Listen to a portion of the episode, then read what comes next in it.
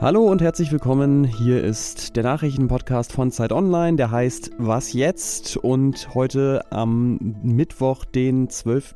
Januar, geht es um Joe Biden, der sich in die Höhle des Löwen nach Georgia begeben hat und um die Union, die in der Opposition mal wieder ihre konservativen Instinkte ausleben darf. Wer ich bin, muss ich auch noch sagen, Ole Pflüger und los geht's mit den Nachrichten. Ich bin Matthias Peer. Guten Morgen. Die Zahl der Coronavirus-Neuinfektionen in Deutschland ist nach Angaben des Robert Koch Instituts auf den höchsten Stand seit Beginn der Pandemie gestiegen. Demnach meldeten die Gesundheitsämter 80.430 bestätigte Ansteckungen binnen eines Tages. Der bisherige Höchstwert war Ende November mit 76.000 neuen Fällen erreicht worden. Die 7-Tage-Inzidenz stieg nun auf 407,5. Im Zusammenhang mit dem Virus wurden 384 weitere Todesfälle registriert. Bundeskanzler Olaf Scholz stellt sich heute zum ersten Mal eine Stunde lang den Fragen der Abgeordneten im Bundestag. Dreimal im Jahr muss der Bundeskanzler sich im Bundestag befragen lassen, so steht es in der Geschäftsordnung des Parlaments. Das Bundeskabinett entscheidet heute, ob Truppen der Bundeswehr weiter im Irak stationiert bleiben sollen. Verteidigungsministerin Christine Lamprecht und Außenministerin Annalena Baerbock haben sich bereits dafür ausgesprochen, das Mandat bis Ende Oktober zu verlängern. Redaktionsschluss für diesen Podcast ist 5 Uhr.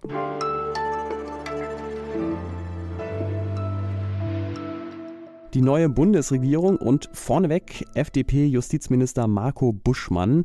Die wollen eine neue Form der Lebenspartnerschaft einführen. Sie nennen das Eheleid. Und diese Eheleid ist zum Beispiel für Menschen gedacht, die einander zwar nicht lieben, aber trotzdem einander so sehr vertrauen und mögen, dass sie mehr als nur freundschaftlich füreinander einstehen wollen. Oder auch eine Art Zwischenschritt zwischen Ehe und Scheidung äh, für getrennte Eltern und ihre gemeinsamen Kinder. Gar nicht gut findet diese Idee allerdings die Union in der Opposition. Die sieht sich ja traditionell als Hüterin der Mama, Papa, zwei Kinder-Familie und hält äh, das Ganze für nicht zu Ende gedacht. Das ist ihr gutes Recht, aber unser Autor Alan Posener macht sich schon Sorgen, dass sich die CDU und die CSU da in was verrennen. Hallo erstmal. Hallo. Hast du eine Erklärung, warum sich die konservativen Parteien da so sträuben? Ja, naja, ich könnte mir vorstellen, dass die CDU ähm, verzweifelt nach einem Gebiet sucht, nach einem Politikfeld, auf dem sie der neuen Regierung sozusagen Paroli bieten kann. Ne, die haben ja die Gelegenheit verpasst, bei der Bundespräsidentenwahl jemand aufzustellen, zum Beispiel eine parteilose Frau, wäre ein tolles Zeichen gewesen. Die sind offensichtlich nicht wirklich in Sachen Corona haben sie kein eigenes Konzept, dass sie der Regierung, die nun wirklich da sich nicht mit Ruhm bekleckert, entgegensetzen können. Kurzum, die suchen nach etwas und da verfallen sie auf diesen für meine Begriffe wahnwitzigen Kulturkampf in Sachen Familie. So als wären wir irgendwie noch in den 90er Jahren oder so, wo sowas vielleicht verfangen hat. Du bist jetzt aber ja der Meinung, das ist eine totale Sackgasse für die Partei. Warum denn? Ja, du, einmal glaube ich, dass Deutschland sich verändert hat. Das heißt, die Leute, die sich darüber aufregen, wenn äh, Schwule zusammenleben, Kinder adoptieren können oder äh, Lesben oder eben wenn zwei ältere Damen, deren Männer gestorben sind, zusammenkommen und die eine die Rechte eines Ehepartners, einer Ehepartnerin hat, ohne verheiratet zu sein. Ich glaube, dass das regt doch wirklich keinen auf. Deshalb ist es irgendwie Quatsch, dass die Union sich darauf verschränkt. Aber schlimmer als das ist, dieses Projekt, meines Erachtens ist das beste Projekt bisher, was die Ampel vorgelegt hat, ähm, ist eine Herzensangelegenheit von FDP und Grünen, die sich so als Hüterin der Progressivität und der Liberalität sehen. Und wenn die Union das angreift, dann schmiedet sie sozusagen, kettet sie diese beiden Parteien, Grüne und Liberale, an die Sozialdemokratie, anstatt zu versuchen, sie wieder wegzubrechen äh, und vielleicht doch noch Jamaika hinzukriegen. Aber äh, um nochmal, also vielleicht bremse ich mal an der Stelle ein bisschen, muss man denn gleich so weit gehen, über mögliche Regierungen der Zukunft nachzudenken? Ich meine, ein Stück weit ist es ja schon auch normal, dass eine Partei, die jetzt 16 Jahre unter Merkel regiert hat, sich in der Opposition jetzt erstmal ideologisch ein bisschen austobt, oder? Ja, äh, das kann man verstehen. Ähm, und wenn ich zum Beispiel ähm, Sympathisant der Sozialdemokratie wäre oder irgend, da wäre ich natürlich heilfroh, dass sie das tut. äh, wenn man aber, naja gut, äh, bin ich aber nicht. Ähm, und ich glaube auch, äh, ehrlich gesagt, das ist nicht verantwortlich. Also eine Volkspartei, wie die CDU, CSU ähm, zusammen es immer noch sind und wie die SPD ist, muss eigentlich immer aufs Regieren aus sein, muss immer kann nicht sagen, okay, wir nehmen mal eine Außen, äh, Auszeit von der Politik. Übrigens hat Müntefering von der SPD, als die in der Opposition waren, das ja sehr richtig gesagt, Opposition ist Mist. Das stimmt. Eine Partei muss, um glaubwürdig zu sein, immer zeigen, dass es ihr um das Regieren geht, nicht um ideologischen Firlefanz. Vielen Dank, Ellen Posner.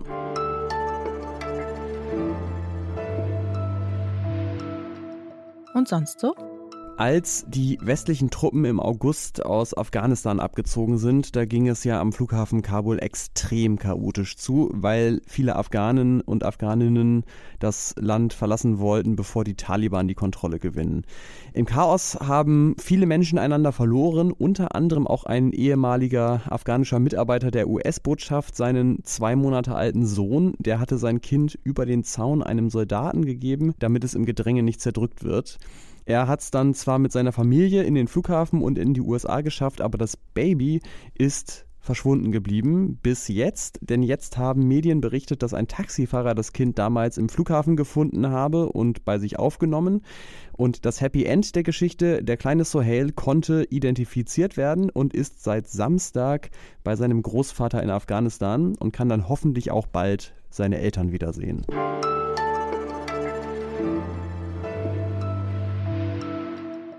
In Deutschland sind wir es ja gewohnt, dass es jetzt keine tagesfüllende Aufgabe ist, seine Stimme bei einer Wahl abzugeben, zumindest wenn man nicht in Berlin wohnt.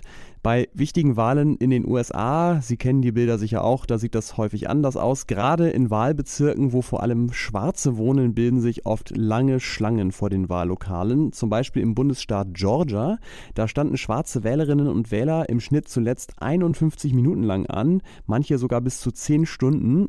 In Gegenden, wo viele Weiße wohnen, war man hingegen nach ein paar Minuten in der Regel schon wieder raus. Das verzerrt natürlich die Wahlergebnisse und deswegen ringen die Republikaner und die Demokraten um eine Reform des Wahlrechts. Und wie dieser Streit genau aussieht, das bespreche ich jetzt mit unserer Politikredakteurin Johanna Roth. Hi. Hallo Ole. Der Präsident der USA, Joe Biden von den Demokraten, der ist nach Georgia gereist, um dort für seine Vorstellung von einem anderen Wahlrecht zu werben. Warum denn gerade da? Er nennt ja Georgia die Höhle des Löwen oder auch den Ground Zero der unterdrückten Stimmabgabe. Was meint er denn damit? Georgia ist einer der Bundesstaaten, wo diese Unterdrückung vieler Stimmen, insbesondere Stimmen schwarzer WählerInnen, ganz besonders ausgeprägt ist. Das hat zum Teil historische Gründe. Bis 1965 galten ja die sogenannten Jim Crow-Gesetze, die also aus rassistischen Beweggründen schwarze Menschen am Wählen gehindert haben. Letztlich hat es aber da immer noch auch nach 1965 Traditionen gehabt, vor allem auch aus taktischen Gründen, weil eben schwarze WählerInnen überwiegend die Demokraten wählen. Was versucht denn Joe Biden dem entgegenzusetzen? Es geht um letztlich zwei Gesetze, zwei Gesetze zur Wahlrechtsreform, die letztlich vor allem die Befugnisse des Bundes in Sachen Wahlrecht gegenüber den Bundesstaaten hervorheben und stärken sollen. Also dass zum Beispiel der Wahltag, der traditionell in den USA ein Dienstag ist, ähm, ein Feiertag wird. Ähm, es soll grundsätzlich allen Wahlberechtigten möglich gemacht werden, per Brief zu wählen oder vorzeitig zu wählen, das ist es eben was, weil das auch unter demokratischen WählerInnen besonders ausgeprägt ist. Und das zeigt natürlich äh, schon, dass es nicht im Sinne der Republikaner ist. Das haben wir schon angedeutet. Wie stehen denn die Chancen von beiden, diese Sachen durch den Kongress zu kriegen? Es ist tatsächlich so, dass diese Wahlrechtsreformen, die die Demokraten planen, um eben die Instrumentalisierung des Wahlrechts durch die Republikaner zu verhindern, dass die schon relativ lange feststecken, weil die Republikaner im Senat das blockieren. Ähm, jetzt soll es also mit einer Änderung der Geschäftsordnung des Senats klappen, was ein einigermaßen verzweifelter Schritt ist. Denn natürlich kann so etwas am Ende, auch wenn sich die Mehrheitsverhältnisse ändern, ganz schnell den Demokraten auf die Füße fallen und es bietet natürlich politisch auch Angriffsfläche. Aber man muss natürlich auch sehen, dass die Republikaner in vielen Bundesstaaten eben aktiv versuchen, äh, das Wahlrecht, also ein Grundrecht auszuhöhlen, zu benutzen, um nicht noch einmal eine Wahl gegen die Demokraten zu verlieren. Das ist etwas, was wir eigentlich nur aus Autokratien kennen. Insofern ist es nachvollziehbar, dass die beiden Regierungen eben alle Mittel auffährt, die sie jetzt hat, auch wenn das unter Umständen ein hohes politisches Risiko bedeutet. Vielen Dank, Johanna. Und hier auch nochmal der Hinweis, wenn Sie sich für US-Themen interessieren, dann möchte ich Ihnen ganz herzlich unseren neuen Podcast Die Patrioten empfehlen. Den finden Sie auf Zeit Online, ähm, denn er ist nur für digitale Abonnenten zugänglich. Da erzählt unsere ehemalige Korrespondentin Kerstin Kohlenberg Geschichten von Menschen, die mit der politischen Zerrissenheit der USA in den letzten Jahren sehr gehadert haben. Es gibt auch Audiovorschauen zu den einzelnen Folgen, da können Sie erstmal reinhören, bevor Sie dann vielleicht hoffentlich ein Abo abschließen. Kostenfrei bleibt natürlich dieser Podcast hier. Was jetzt gibt es auch heute Nachmittag wieder mit einer neuen Folge. Ich bin Ole Pflüger, freue mich wie immer an Mails an wasjetzt.zeit.de. Dankeschön fürs Zuhören und bis zum nächsten Mal.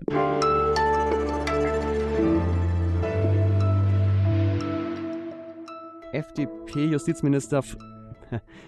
Es kommt der verdammte Tag, da nenne ich Marco Buschmann Frank Buschmann. Eieieiei.